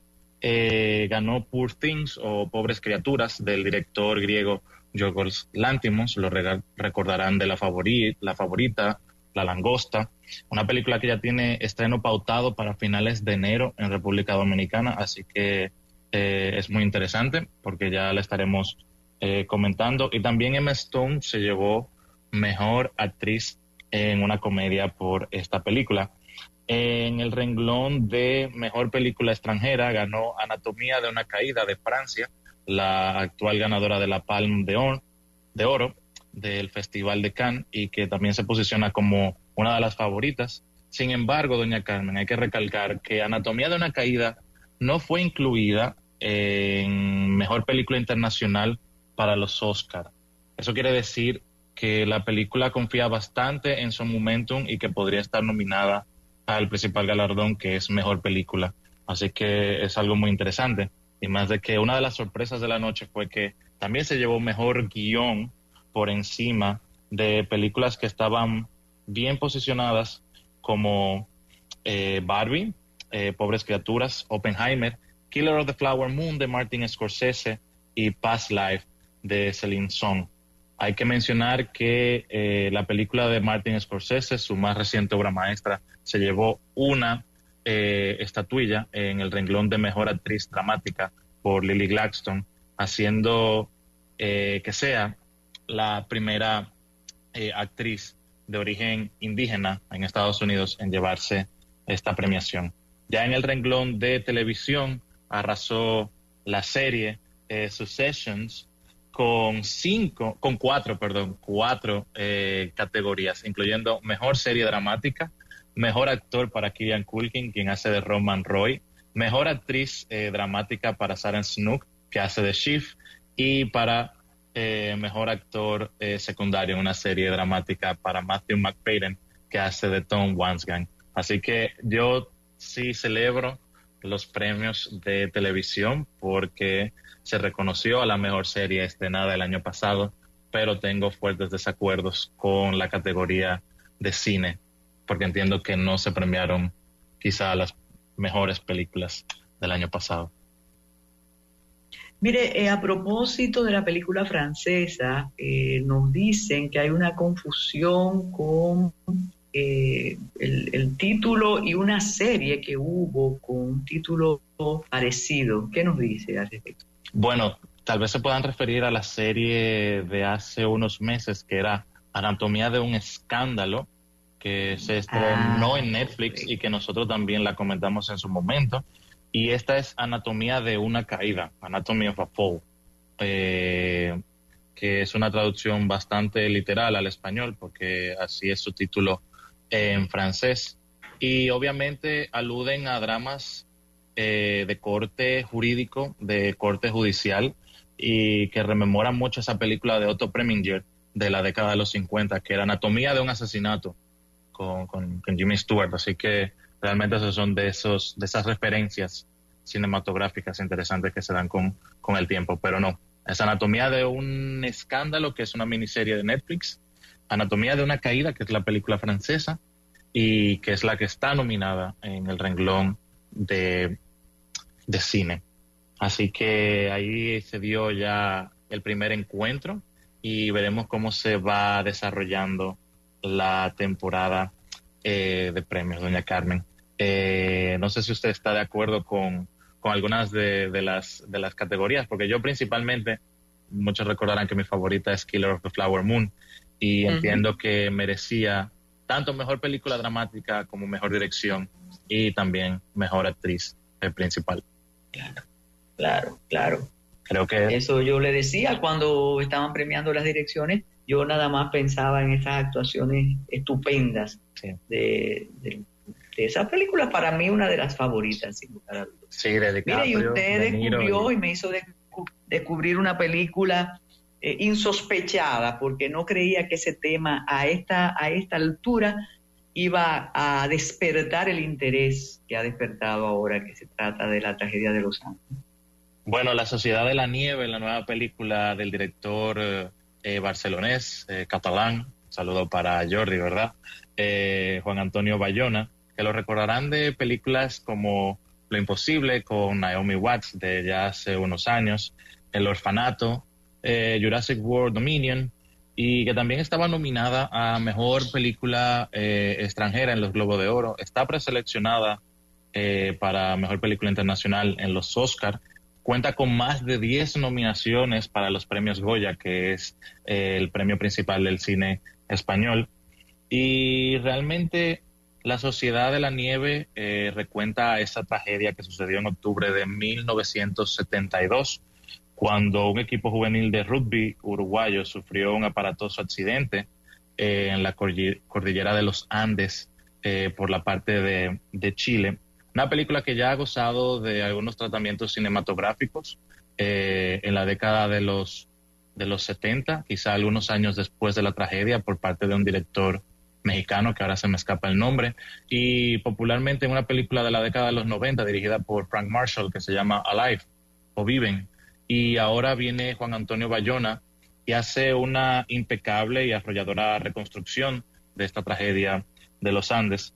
Y hay historias, doña Carmen, que simplemente no se pueden imaginar, eh, que solo se conciben cuando se viven a carne y hueso, y la adversidad extrema y el sufrimiento descarnado pone a prueba el carácter y la condición del ser humano. Y por más de dos meses, desde octubre de mil novecientos setenta y dos hasta el veintidós de diciembre de dicho año, eh, un puñado de supervivientes enfrentaron condiciones infrahumanas, temperaturas gélidas, y asumieron decisiones polémicas para sobrevivir. Y la Sociedad de la Nieve nos sumerge de inmediato en una impactante y, y pormenorizada, en una impactante y pormenorizada reconstrucción de las peripecias y agonías que debieron enfrentar estos jóvenes. Eh, y, y yo creo que la princip- el principal aporte que trae Bayona sobre la mesa, además de eh, ese, ese despliegue técnico impecable, magnífico, visual, en cuanto a la reconstrucción de la película, es que sin ningún tipo de sensacionalismo ni morbo, desde posturas humanistas y dignas, nos muestra esa comuna que se conformó allá arriba en los Andes por parte de estos jovencitos, eh, con normas fundamentadas en el estado de la necesidad y excepciones eh, justificadas, porque una de las decisiones más dramáticas que debieron asumir era comer carne humana para sobrevivir allá arriba, cuando se les agotaron eh, los escasos suministros que tenían en sus eh, maletas. Y la película realmente eh, se construye de esos momentos viscerales, íntimos y deslumbrantes, eh, sin ningún tipo de morbo y con una postura eh, bastante digna, creo que justificada. Y obviamente, como toda épica y, trage- y tragedia, la Sociedad de la Nieve le exige mucho a su espectador, y hay momentos en que la duración parece jugarle en contra. Estamos hablando de una película de dos horas y media, y la trama por momentos parece dar vueltas sobre las mismas sensaciones y situaciones incómodas, pero poco importa cuando llega ese desenlace de muchos sentimientos encontrados y donde las lágrimas corren a flor de piel.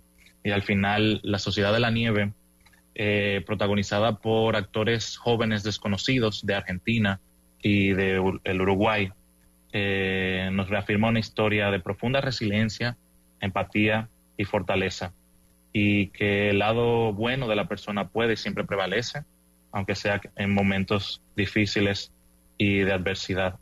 Y como dice Numa, uno de los protagonistas en esta historia coral de la tragedia de los Andes, no hay, no hay amor más grande que el dar la vida por los amigos. Y eso fue lo que sucedió en esos dos meses, en mil novecientos setenta y dos, en los Andes. La Sociedad de la Nieve se encuentra disponible en Netflix y es una de las grandes obras del dos mil veintitrés. Bueno, eh, a mí me estremeció volver a ver aquello que yo lo pensaba como esas materias que, que ya no hay que repasar, Isidro.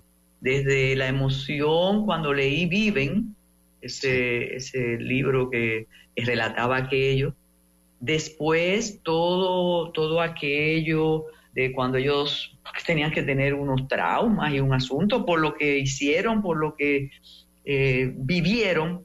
Y como decía al principio, el año pasado, cuando uno de los sobrevivientes eh, estuvo, estuvo aquí en cabina y conversamos, pero nunca me imaginé y no tenía ninguna expectativa con esta película y realmente me encantó. Y un poco de nostalgia, y no los voy a mirar al rostro, ni a usted, ni a Jimmy. Caramba, ¿cómo pueden hacer esas, esas, cómo, cómo pueden realizar y hacer una película así tan bien? Y a nosotros nos falta tanto. Yo sé que ustedes van a decir que falta, pero es que aquello tiene una actuación extraordinaria, una edición, una fotografía. La banda sonora, Isidro, la banda sonora. Totalmente. Entonces, una, sí, sí. Una, una banda sonora a cargo de un compositor tan experimentado como eh, Michael Giacchino. Y doña Carmen, realmente Eh, hay que darle mucho reconocimiento principalmente al guión basado en, la, en el libro de Pablo Bierzi, La Sociedad de la Nieve, que fue adaptado también por eh, Juan Antonio Bayona. Eh, un director eh, experimentado, eh, con harto, con un sobrado conocimiento técnico, eh, donde él hace un despliegue, yo diría que hasta virtuoso, donde hay un una contraposición entre esos momentos tan viscerales, pero una puesta en escena tan extraordinaria. Aquí no falla nada, la edición y la mezcla de sonido, la recreación del accidente en sí mismo es todo un logro cinematográfico en sí mismo que nos pone en primer lugar como intrusos y posteriormente como confidentes de estas vicisitudes, y obviamente la labor de la cámara, eh, esa diáfana fotografía donde hay un blanco imponente y también desolador, ese maquillaje demoledor que realmente eh, reconstruye bastante bien la transformación física, eh, mental y psicológica que ellos se enfrentaron, y hay un impecable trabajo por, su, por sus actores, una banda sonora sumamente sentida, y Bayona nunca, nunca ha ocultado las referencias y los cineastas que lo han influenciado. La película le debe mucho a ese cine extraordinario, por ejemplo, de Steven Spielberg, de Robert Zemeckis, incluso de Terrence Malick, cuando ellos llegan ya al final de, de esa tragedia. Realmente hay momentos muy íntimos, viscerales, demoledores, y es una película, yo diría que arrolladora, rompedora. Uh-huh, uh-huh. Y en un mundo como el que estamos viviendo ahora, una humanidad, eh, eso que usted ratifica, lo de la mitad, y el papelito, el papelito famoso, que dice, vengo de un avión que se estrelló en la montaña, soy uruguayo, llevamos tantos días caminando. A mí siempre me gusta la parte que dice, tengo unos amigos heridos, necesitamos ayuda, no tenemos eh, no tenemos comida y demás. Pero como el que recibió el papelito de verdad fue al lugar adecuado, pero como ellos reivindicaban que tenían que salvar a los amigos que se habían quedado atrás. Sí, también había una... una... Por eso digo que cuando Bayona hace esa recreación de la comuna, se, se ve bien esa camaradería, esa compasión, esa amistad. Yo creo que también ese despojo de la individualidad por el colectivo.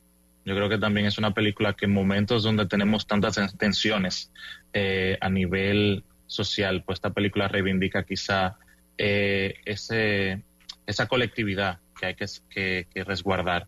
Y creo que Eh, es muy bonito y realmente son, son momentos que, que calan mucho.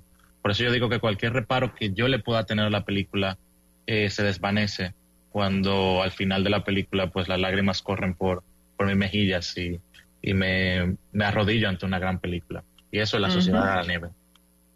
Y otra cosa, en mi caso, imagino que Jimmy, eh, compartimos eh, como la, la edad aquí en este grupo tan entrañable, Eh, me sorprendió lo jóvenes que eran ellos entonces. Cuando ocurrió, yo no lo veía tan jóvenes, pero eran unos muchachos realmente. Mire, dice Marina, una de sus seguidoras eh, más, más fervientes, que algo parecido, sencillo, increíblemente bien hecho es Land. Yo no lo he visto todavía. No, todavía no, no lo he visto. No lo he visto. No sabía que estaba ya. Hay que tenerla pendiente. Y doña Carmen, se nos queda también el, la película Priscila de Sofía Coppola, que se encuentra disponible en carteleras dominicanas y que la recomiendo mucho. Quizá para el miércoles que viene la podamos comentar, pero vayan al cine a verla realmente. Es una película eh, con el sello cinematográfico de Sofía Coppola, que es delicioso. Oiga, pero entonces la Coppola insiste. Sí, con una filmografía eh, interesante, fantástica, yo diría que risueña, y que nos da la otra cara de la moneda del matrimonio de Elvis y Priscila, ya que hace dos años se estrenó, bueno, no, el año pasado se estrenó Elvis de Baz Luhrmann, que considero que Priscila Mire. es mejor que, que la de Baz Luhrmann. Oh, y una pregunta, si las del Globo serían las nominadas al Oscar, y que si ya vio Zona de Interés. No, no he visto la última película de Jonathan Glazer, pero Zona de Interés ya tiene estreno pautado en República Dominicana para el primero de febrero, así que atentos, que eh, eso es lo bueno.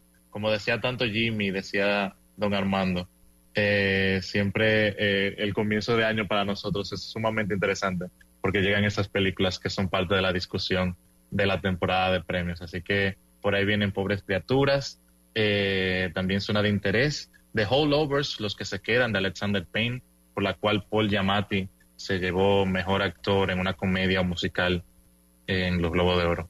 Así que viene un cóctel muy interesante de películas para estos estas semanas del nuevo año.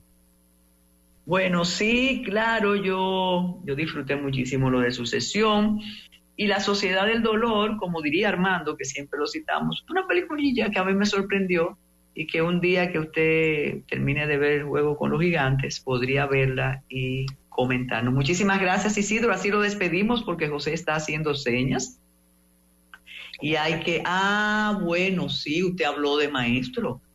Claro, claro que sí. Claro, la última película de Bradley Cooper y que contaba con varias nominaciones a los Globos de Oro, pero que en lo personal a mí no me encantó. No, yo sé, yo sé. Pero ella está eh, formidable. Sí, no, no, lo de Kevin Mulligan creo que es el punto más alto eh, en Maestro, eso es cierto. Bueno, pues que tengan excelente miércoles. Gracias por estar con nosotros. Recuerden acceder a nuestro canal de YouTube. Quédense con Fidelity disfrutando las baladas de los ochenta, de los noventa. Y sí, Como la Cigarra, eso es de Marielena Walsh, que un día como hoy dejó de estar en el mundo de los vivos, pero para quedarse siempre. Gracias, José. Gracias, Isidro. Fidelity noventa y cuatro punto uno presentó El Matutino Alternativo.